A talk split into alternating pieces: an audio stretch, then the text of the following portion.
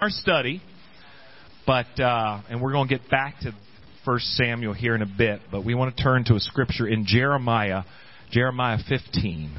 Thank you for your prayers. Pray for me. Pray for your pastor. Praise the Lord. I need that. Praise God. We, uh, you can help so much by just praying for me.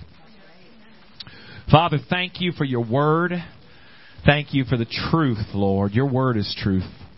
Lord, I'm convinced so often, so many people that call themselves your children are more interested in their own opinions than your word. God, help us to yield ourselves, submit ourselves to your word. Help us, Lord, to learn it. Lord, to just feast on it, God, and let it be a part of us. Lord, we love you. We thank you, Lord, for what you're doing in this church and in our lives. God, I'm asking you to help us. Give us understanding. Give us an ear to hear. Give us hearts that are ready to receive it and lives that will do it, God. We give you all the glory, all the praise, Lord. In Jesus' name we pray. Amen. Jeremiah 15, uh, verse 1 says, Then said the Lord unto me, Though Moses and Samuel stood before me, Yet my mind could not be toward this people. Cast them out of my sight. Let them go forth. God bless you. You can be seated. We'll get back to that in a minute. I want to talk about this study a little bit. I don't know how clear I made it. This is our fourth time in First Samuel. We're going to take a little bit of time. I'm not sure how many weeks this is going to be. We're just going to obey God. You pray that God would direct us. But as I read through First and Second Samuel, and even into First and Second Kings, I I see things that I believe can really help us, and things that I have seen from my own walk with God that can help us be leaders. And you might say, "Well, I'm no leader. I believe God's called us to be leaders." He told his people, I've called you to be kings and priests. Amen. Uh, you say, well, what kind of position could I hold? Get that out of your mind. I'm talking about having a maturity in your life that is an influence. God would affect your life in such a way that when you pray, there's going to be some spillover into other people's lives. Your prayers will affect, amen, other people around you. Amen your presence in the house of God, your life outside of the house of God would affect others. Amen. That's real leadership. Amen. A lot of people can say a lot of words maybe and but there's another something altogether different when we can influence others for God's kingdom. Amen. That something about God in you affects the atmosphere around you. That there are people in your family that need Jesus. Amen. And something about your walk with God and the fruit that you bear is going to affect them. People around you at your job, you're going to influence them. People around in the church, the church needs people that are leaders in the pew. Leaders that people can say, you know what, when I grow up, I want to be like them people that are weak, people that are hurting, people that are young in God, that you're an example. Amen. That you influence people. That you encourage, just by your example, people to walk closer to God. Amen. I, I see a lot in this world today. See, we are, we're under a challenge. We really have a challenge. It's difficult we're almost thinking about the three Hebrew children, Shadrach, Meshach, and Abednego. They were in a land that was pagan. They were in a culture that was anti God. Amen? But hear me now. When that culture said, You're going to be more like us than like your God wants you to be, Shadrach, Meshach, and Abednego stood but they watched a lot of their brothers and sisters bow. We're living in a culture that is completely against the things of God. Amen. It's ungodly. It's unholy. It, it's antichrist. Amen. But sadly, there's a lot of people calling themselves Christians that are bowing to that culture. They're bowing. We're called to be salt. We're called to be light. The Christian cannot be bland. Hello? We, we cannot be watered down and diluted. Amen. We've got to show the difference to this day, this generation that we're living in. It's not enough for us to be able to stand up and say, hey, they're doing it wrong and they don't have what we have and it's a shame see that. We've got to affect change. We are called to be the difference, to be that salt, to bring that flavor to bring the power of God to your job, to bring the power of God to your home, to your family, to your neighborhood. Amen. We're not, we can't water it down. What good is salt if it has no flavor? What good is salt? How are you going to salt salt? He says, You're the flavor. You're the difference. You're the one that's supposed to make the change. And there's too many people in church bowing. So scared. I, I don't want to make waves. I don't want to, I don't want to cause any trouble. And they just bow down to the false gods of this day. Amen. But it's time we stand up. It's time we be different. It's time we don't worry about what people think about us, but we walk and follow God and say, I want you to have what I have. I want you to know God like I do. I want to show you something that you don't have. I want to live a life where you can see the Holy Ghost in me. Amen. They can see a change. They can see a difference in us. Amen. Woo, hallelujah. God bless you. You can be seated. Listen, God bless you. Thank you for that. Uh, uh, that we're living in a day, don't get me wrong, there's a lot of problems, a lot of people struggling. Amen. But no matter what you're going through, God's called us to be the change. God's called us to be the difference. Amen. Praise the Lord. God's, that's why we've been looking here in, uh, in, uh, First Samuel, and we, we're talking about with the heart. I might not just mention this every service, but we're we're looking at how we can be this influence in the, in these. Amen. Looking at how we can be that the church that affects this generation. Amen. Looking at how we can be more effective in God. Or how effective are you? Say, well, I've done some things here and here and here, or can you sustain that? Can you be that? That there's a stability in you, that you're, you, you, you God can rely on you. God can count on you. You're walking in the Spirit, and the Spirit is in you. Amen. We uh, we talked about Hannah. That was our first one, and we can learn from Hannah, who said, "I, Uh, I I'm not satisfied unless I can pass this on to somebody else. I'm not satisfied with a barren womb." Amen. I'm not satisfied. As a child of God, I can learn from Hannah. Lord, I, I want to, I want to be doing your will. I, I want to, I want to see something produced in the Spirit. Amen. I want to see somebody saved. I want to see somebody that, that doesn't know God turn to God. Amen. I want to have that kind of prayer that touches God and God can pour His Spirit through me and say, hey, there's somebody I want them to see what you have. I want them to see me in you. Amen. We talked about in our second week, we talked about Eli. And in Eli, we learned that in our lives, as the children of God, sometimes there's some bad situations. If you're waiting for ideal circumstances to happen before you start doing something for God, that's not, God doesn't need that. God can work in your situation and He will bring about change. You start praying. You start reaching out to God. You start doing what you can right where you are. Don't wait for tomorrow. Don't wait for something else to happen. You start doing all you can today and watch God change some situations. When people are sitting back and complaining and saying, you know what, uh, the glory of the Lord is departed. God was talking to a young man named Samuel. God was telling, talking, getting a young man ready to be a leader. He was teaching him. It wasn't going to happen overnight, but he was teaching him how to hear from God. teaching them how to be sensitive to God. Don't despise the day when God's just taking you to school. Don't get discouraged and say, why, why me? Because you're not doing more than you feel like you should be doing. Keep on learning. Keep on digging in and being sensitive to the Holy Ghost. God will, God will refine your spirit and your heart. You might have a lot of knowledge. You might know the Bible better than a lot of folks you know, but there's a lot more to it than just head knowledge.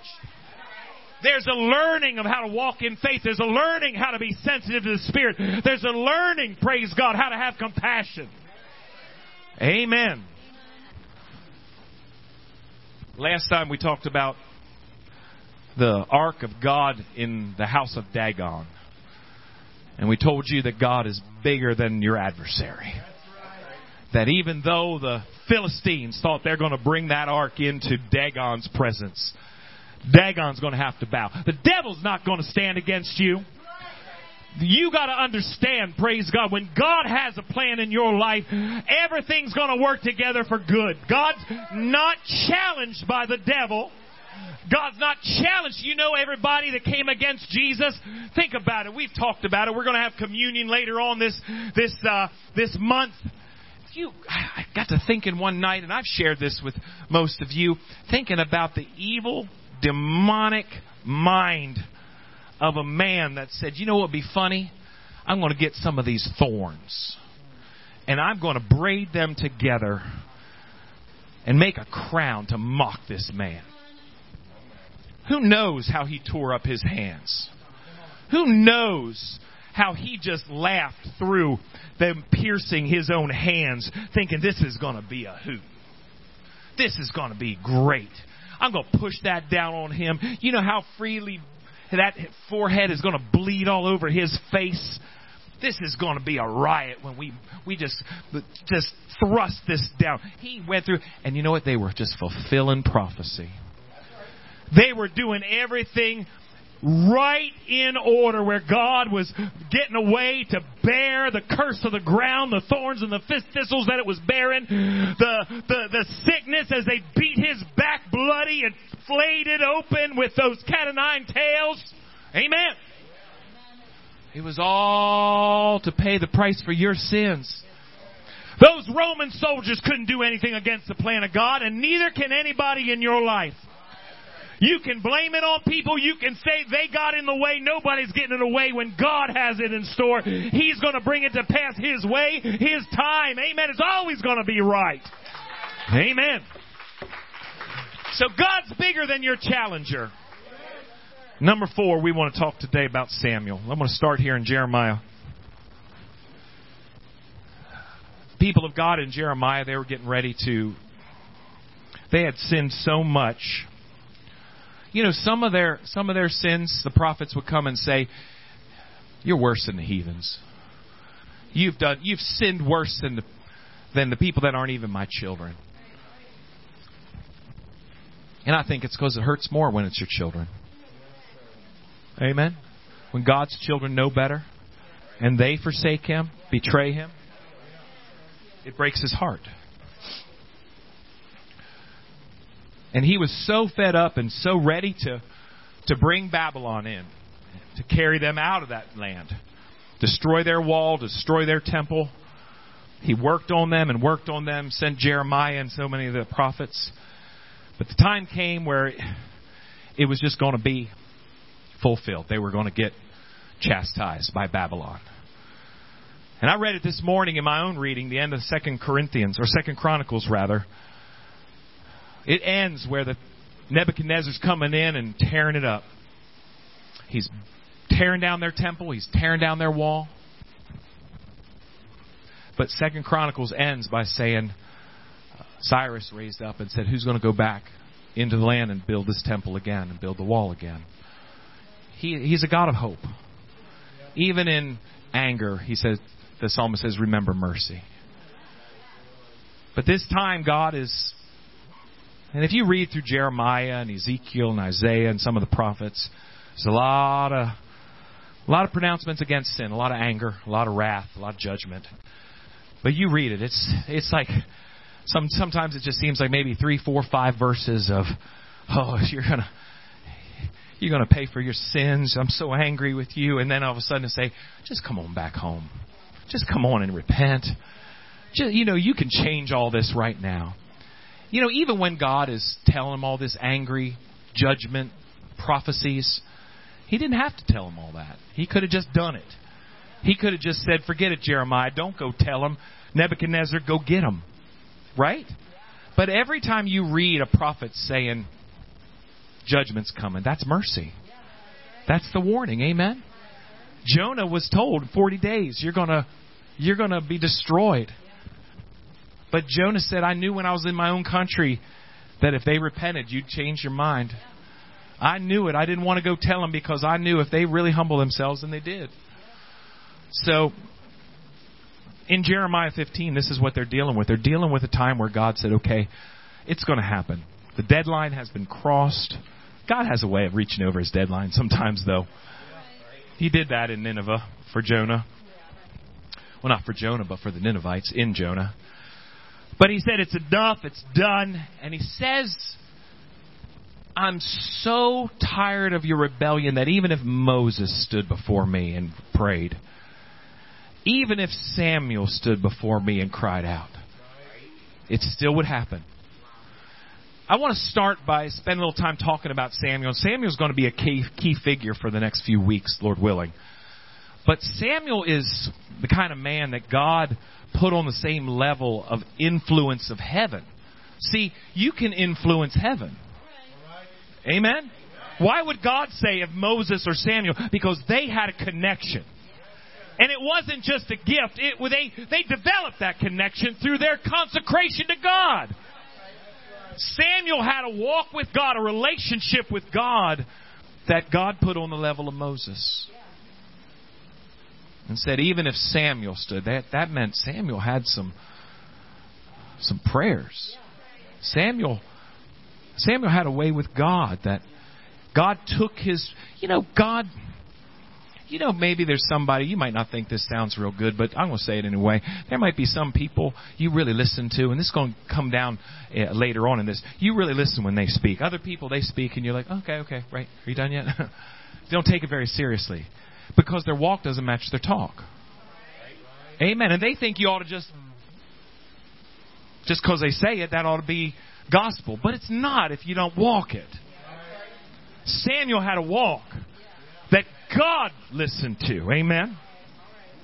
Amen. Samuel had a walk that that God put on a level as Moses. And you know when Moses walked in to the presence of God and said, "You know what, God?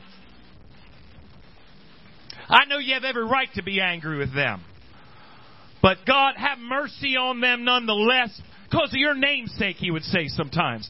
Don't let the enemy say you pulled them out of Egypt just to kill them in the wilderness. God, have mercy on them. And if you have to be mad at somebody, be mad at me. That was Jesus in, in, in Moses, wasn't it? That was G- the Spirit of God in Moses being an intercessor saying, let the anger be on me. That's exactly what Jesus did.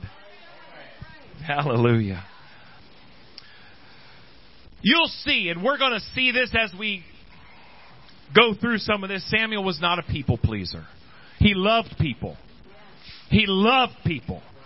When Saul backslid, he was up all night long praying for Saul. He cared about Saul when Saul was filled with a devil. Amen. God had to tell Samuel, stop praying. Go anoint David. Amen. He cared for people. But he wasn't a people pleaser. He loved people, but he wasn't going to allow himself to lose any sleep when people didn't agree with him. He was going to obey God. He was a man that heard from God, knew how to hear from God, and made the decision to serve God. When he told Saul that the Amalekites have to, and their day of judgment has come, you need to execute God's righteous judgment on the Amalekites. Saul kind of did a partial obedience, if you will.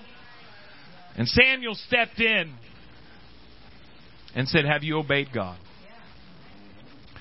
Saul said, Well, I went to obey God, but I had this idea that I was going to do this for God. And he said, To obey is better than sacrifice. He said, I left the king alive And this old man, he was an elderly man when this was going on. Samuel goes up to King Agag. And Agag says, Surely the anger of blood is past. And Samuel said, You've left children motherless and fatherless. You've made widows. And today your children are going to be fatherless. And the Bible says he hewed Agag to pieces before the Lord. Because that was God's commandment. And he wasn't afraid of. Did it right before God and the king. Because he was ready to obey God with, with, with, with a pure heart. Amen. His children didn't obey God, but he said, I'm going to obey God anyway. Amen. You don't see Samuel going easy on his children. But Samuel said, I'll obey God when my family doesn't obey God. Amen. I'll obey God when people turn against me. I'll obey God because he was a man who had a heart for God. And he served God. And he served God's people. First Samuel, we kind of started talking about this. Let's turn to First Samuel. We need to have a heart for God. We need to have a heart to, to please God before anything else. You know, a lot of things that are going on in the world in the name of Christ are really just to please people more than just really find the will of God. It's so much easier to just say, well, we'll let it go. We don't want to hurt anybody's feelings. We want to let it go. We don't want to offend anybody. But Samuel didn't want to offend God. 1 Samuel 3 talks about him as a young man growing up in God. Verse 19 Samuel grew, and the Lord was with him, and did let none of his words fall to the ground. We started talking a little bit about this. That I think a lot. The Bible says your your idle words will be judged before God. You know, this Bible says a lot about our words. Samuel was a man who chose his words wisely. Samuel was a man that took what he said seriously. Therefore, God took what he said seriously. Amen. I tell you, sometimes we like to try to come up with excuses where we are not accountable for the things we say. Well, I have some struggles, I have some battles, don't we all? Amen. But we expect other people not to say things that are hurtful or unreasonable. Amen. Well, I struggle. Can I tell you something? You need to have an overcoming, amen, victory in God. Well, praise the Lord. Child of God, whatever tries to bring you down, whatever tries to discourage you, you can call it depression, you can call it anxiety, you can call it whatever you want. You're accountable for your actions and your words. Amen. I'm not saying people don't have battles. Amen. But you can't just say, hey, here's what's wrong with me, so I said some things I shouldn't have said. You're accountable for it. If you mean to your wife, God hears that. If you mean to your husband, God hears that. If you mean to your kids, God hears that. If you mean to your pastor, God hears that. Amen. If I mean to you, God hears it. That's true. And you can say, well, I was having a bad day. You don't know what I've been going through. You said it. Amen. Samuel did not let any of his words fall to the ground. He chose his words. You need to learn that you can do that. Amen. Hallelujah. Something that we we ought to mean. You know what? When you say something encouraging, it ought to carry weight. Praise the Lord. When you try to bless somebody, you know this is true. Some people try to say the right thing at the right time, and sometimes it really touches you, bring tears to your eyes. Other people, well, you know, they just probably thought it was a good thing to say at the right, that time. Do your words carry weight? That's up to you. Amen. We used to hear the story years ago about the boy who cried wolf, right? Nobody took him seriously because everything was a big disaster. Then when a disaster came, nobody believed him. And it was too late. Right? Samuel had a way with his words that God took seriously. Amen. God hears your voice. God hears your words. God hears your promises to him. Should he take you seriously? That's heavy, I know. Well, praise the Lord.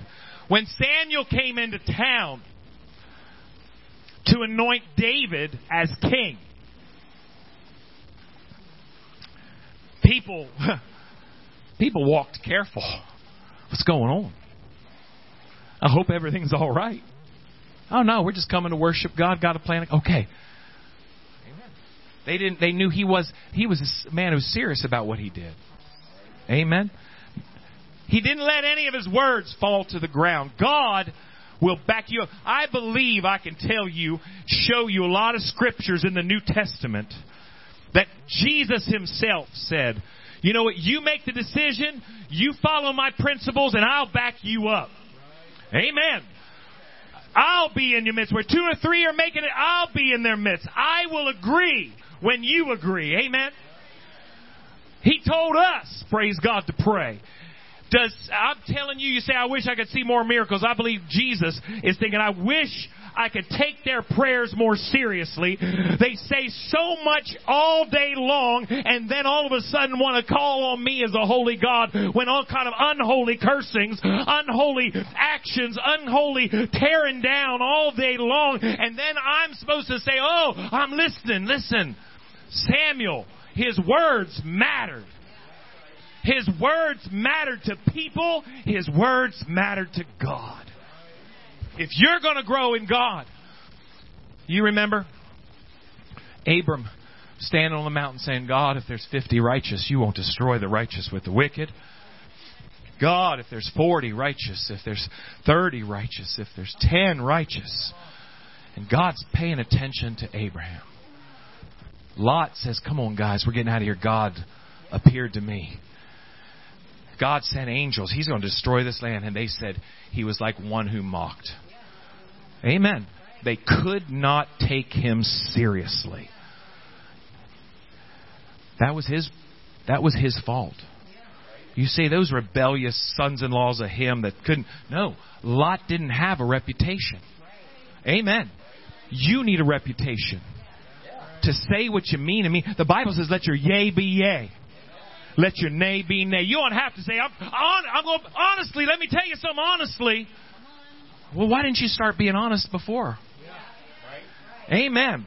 When you say this the way it is, it's not fabricated. It's not a lie. It's not kind of, sort of, maybe the truth. God takes notice of people who mean what they say. Samuel took his word seriously, and so did God. 1 Samuel 12. Well, praise God. Should we just stop now and all crawl to the altar? I'll tell you, church, I've been praying about this for myself. I didn't even put it together with what I was preaching tonight, but Saturday night during that prayer meeting, I said, God, I, want to, I, I, I want to do better. I want to say, I want to speak in, in sincerity. I don't want to just say what comes to my mind. I want to say things that are words that are fitly spoken. Amen. I want people to know when I'm excited or when I'm proud of them or I'm or I'm disappointed that that it means something. It's not just first thing came to my mind just dumping out of my mouth. I want God to work. There's word, there's power. There's power in your words. Look what it says in 1 Samuel 12. This is let's move on. Lord willing. 1 Samuel 12 verse 23. This kind of comes after my next point, but I want it to I, I want to show this that he was being rejected. Samuel was their leader, really. Um, First Samuel comes on the heels of Judges, the time of the Judges, and and the time of Judges, the leadership was was lacking to say the least. You had some amazing feats of battle and victories and people calling on God, but the people who were judging Israel, were were flawed, to say the least. Um, people like Samson and Jephthah, and, and uh, Samson just seemed like, you know, he always had this vengeful spirit, lustful spirit. God wanted to use him, but he just never really submitted himself fully to God. Jephthah was rash. Jephthah made vows and said things like, "Hey, I'm going to do this for God," and then, then look at how what kind of mess he got himself in. And that was just that kind of messed up situation. Judges is a time where, where, where people are doing, everyone's doing that which is right in their own eyes, and they're calling on God. But it's, but then Eli is judging Israel, and he's a mess. But then Samuel steps in, and uh, and they reject Samuel. We're going to talk about that in a little bit. But Samuel tells them in 1 Samuel 12, verse 23, Moreover, as for me, God forbid that I should sin against the Lord. How? In ceasing to pray for you. But I will teach you the good and the right way. Samuel, if you read this context, we're going to talk about it a little bit here in a bit, but he, he's at a low point. But he says, listen to me. I, am not going to sin against God. I'm going to still pray for you. This isn't personal to me. I'm going to pray for you. I'm going to teach you. I'm going to help you, even when you're not doing right. Hey, so many times people in church play the judge, jury, and executioner. We ought to just be loving people and serving people and praying for people. They were getting ready to make a very poor choice. And Samuel said, I'm not going to sin. I'm going to keep praying for you. Samuel had a prayer life that went beyond his personal feelings. Amen. He wasn't on his knees saying, Get him, God. he wasn't on his knees saying, God, look how they treated me. Look what they did to me.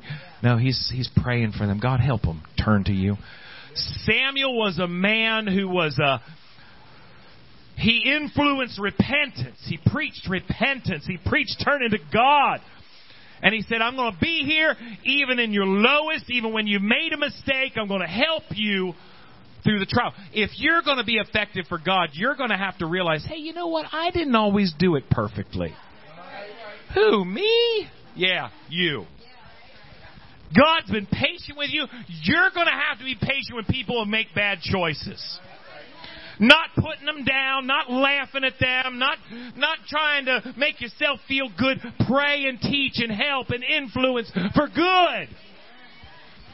Somehow, we stumble and stumble and stumble, and God's merciful, and God's people are merciful, and God has ministry to help you and, and, and build you up and get you back, and then and we turn around and cut people off and tear people down every single chance. Come on now.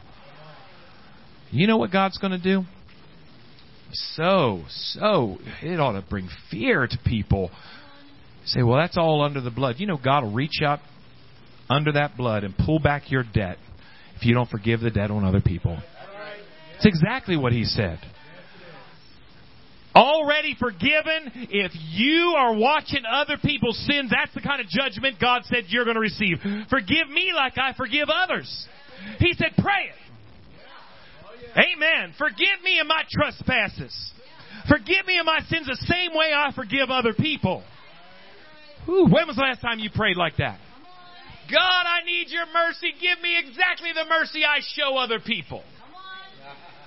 Jesus said, pray it. Yeah, he did. Our Father which art in heaven, hallowed be thy name. Thy kingdom come, thy will be done on earth as it is in heaven, right? Forgive us our debts as we forgive our debtors. Pray it, he said. Whoo! Same way I forgive everybody that owes me. That's how much mercy I'm. You're not allowed to ask for more. Amen. I want more mercy than what I give. No. You got to make a deposit before you make a withdrawal. That is right. Uh uh-uh, uh. you are not going to bounce that check. Amen. You can't get any more forgiveness than what you give. Whew, hallelujah. Maybe we should crawl now. We're not done yet. Hallelujah. But it gets it gets better. Hallelujah. First Samuel eight. So this is what was going on when he said, I'm not going to stop praying for you. I'm not going to stop trying to help you. Praise the Lord.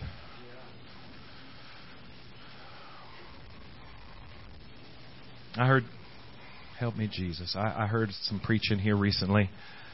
Preacher said, somebody that left church and did him dirty met him. They crossed paths somewhere in a parking lot somewhere, and the man was all messed up and looked like he had just just crawled out of a mess. I don't know. He just looked like he was doing so badly. He said, "Preacher, I I messed up. I did wrong. I hate how I treated you. I hate how I treated the church. I'm so sorry. Can I come back?" And the preacher said, "I'll pray about it." But he said, "I already knew I wasn't going to let him back." There's nobody walking this earth that I could say that to. I don't care how bad. I've been hurt. I've been hurt bad. I've been done dirty like you've been done dirty. Sure. I, this is this is a house of reconciliation. This is a house where we're going to do everything we can. Now, not everybody's going to get saved, but we're going to do our best to get people there. And once we make it personal, Amen. We're not we're not doing God's work. This has got to be His kingdom, not ours. So when Samuel was saying, I'll still teach you the good and the right way, I'll still pray for you, I'd be sinning against God if I stopped praying for you. It was because of this. In 1 Samuel 8, this great man of God that that loved people, served God, had integrity. The Bible says in verse chapter 8 verse 19, nevertheless the people refused to obey the voice of Samuel. And they said, Nay, but we will have a king over us. See, Samuel was their judge. Samuel was the prophet, and uh, he was leading them, teaching them, ministering to them. And it says, Nay, but we will have a king over us, that we may also be like all the nations, and that our king may judge us and go out before us and fight our battles. God was doing something amazing in their midst. He gave them the leadership that was godly, that was righteous, that cared about people, but, but was not going to bend or bow to their will.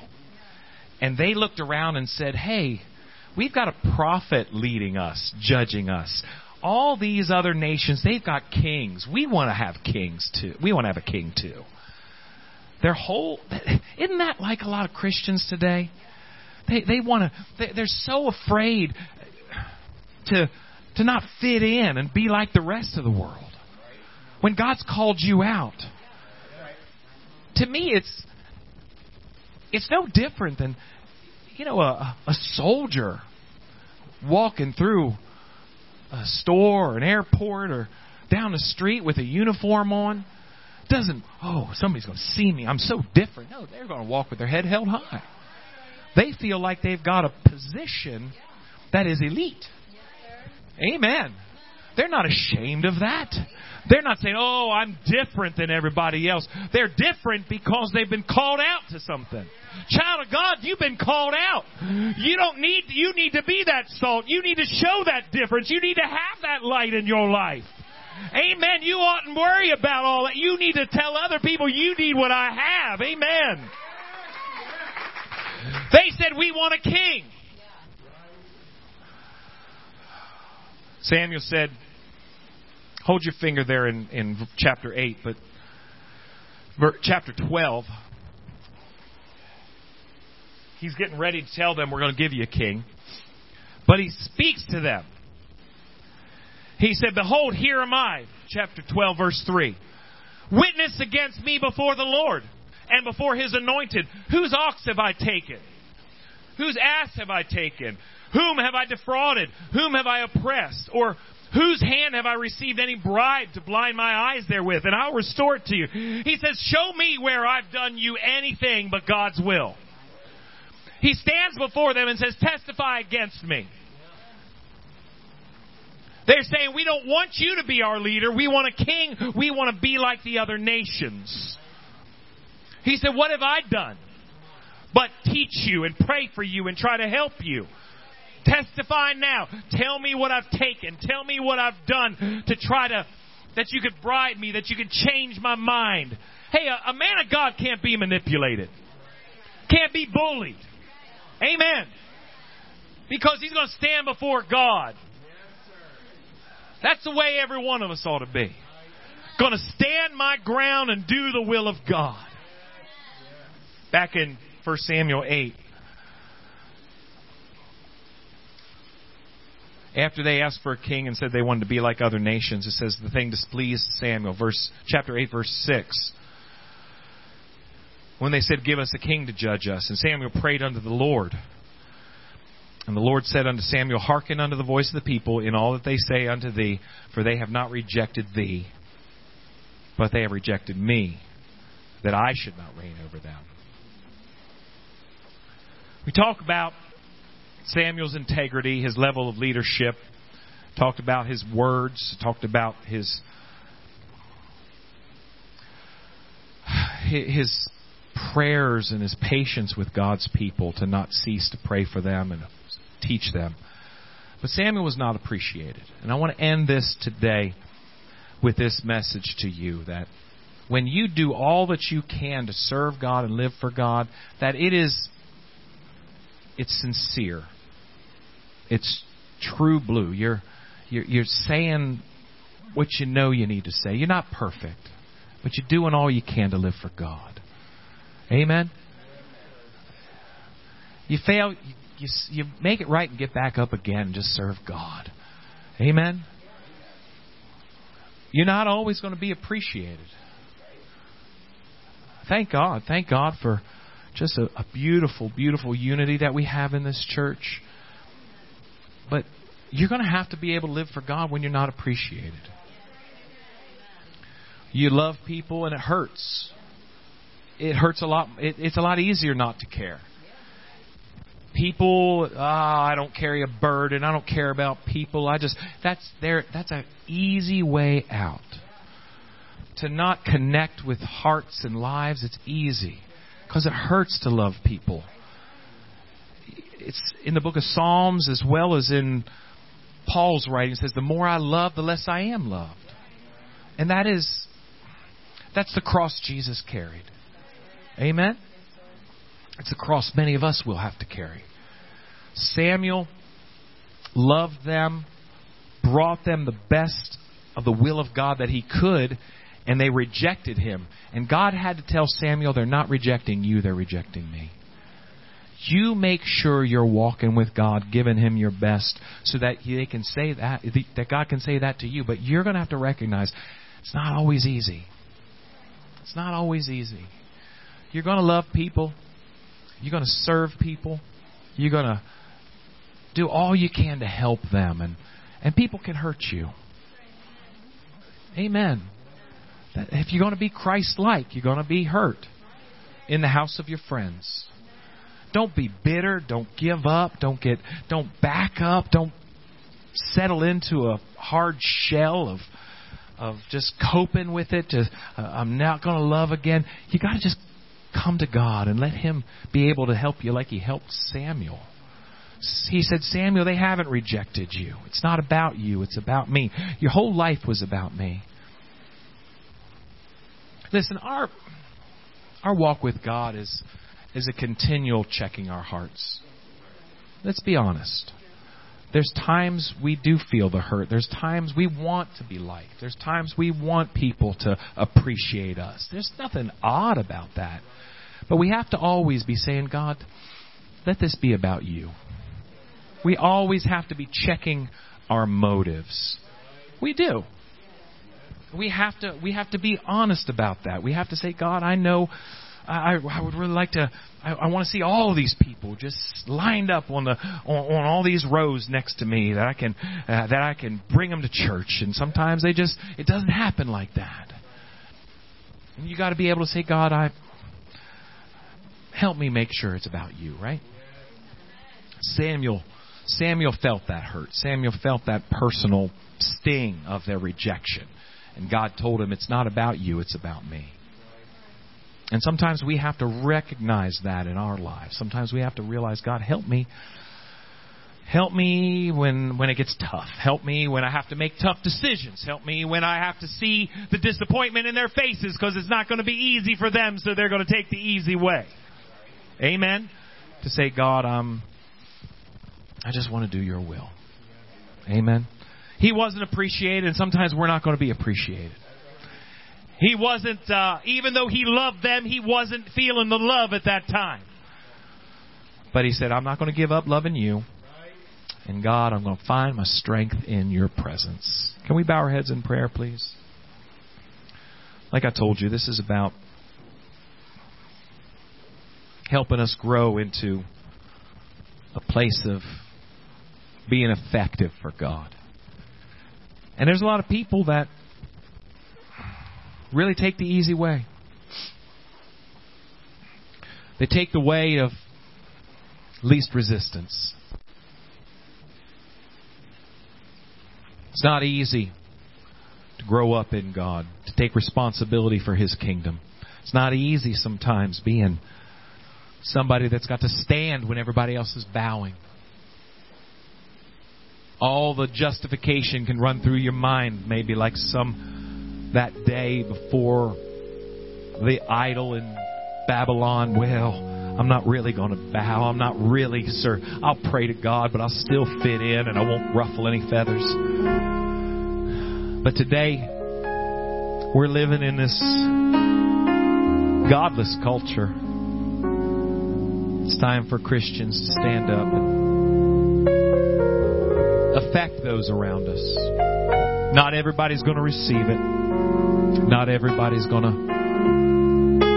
appreciate it. But I want to be standing with Jesus. I want to be standing with Him.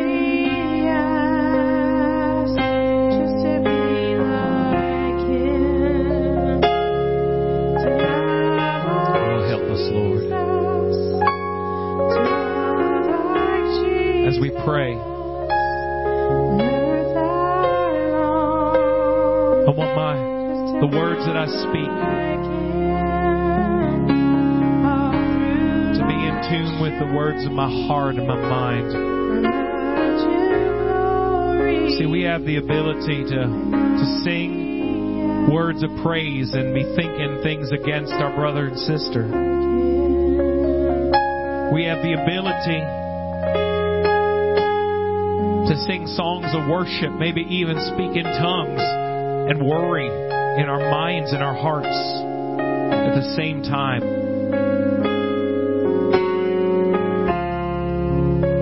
I want my focus, my heart, my mind, my spirit, my words to be one. I don't want my words to just fall to the ground. I want them to carry weight. I want to pray with for people, pray and teach them and lead them and affect lives in a way that God works through it. Help us, Lord. Help us, Lord. I pray for each one here today. I pray that, Lord, your anointing would be upon a consecrated people. An anointing that would be seen and felt by family members.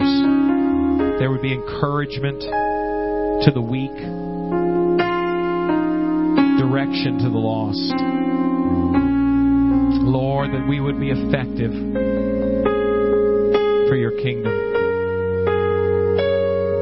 Help us, Lord. Help us, Lord, in Jesus' name. Oh, thank you, Lord. Thank you, Lord. Thank you, Lord. Let's all stand and just lift our hands to Him. I love you, God. He's going to help you. He's going to help you. It's just step by step growing. But it's time to look at our lives and take take things seriously. We're so spoiled in this generation. We got so so much so good and it's time to dig in and take take up the load and start being a laborer for the kingdom of God. I thank you, Lord. Thank you, Lord. God, we thank you for your presence here today. Thank you, Lord, for just everything we've we've heard, we've felt, God, and just bless your people now. Give us your strength.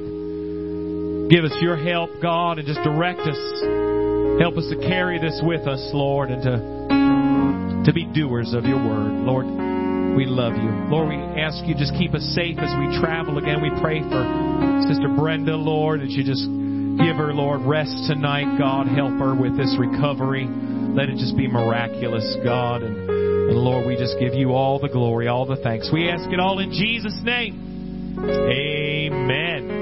Amen. Amen. God bless you, church.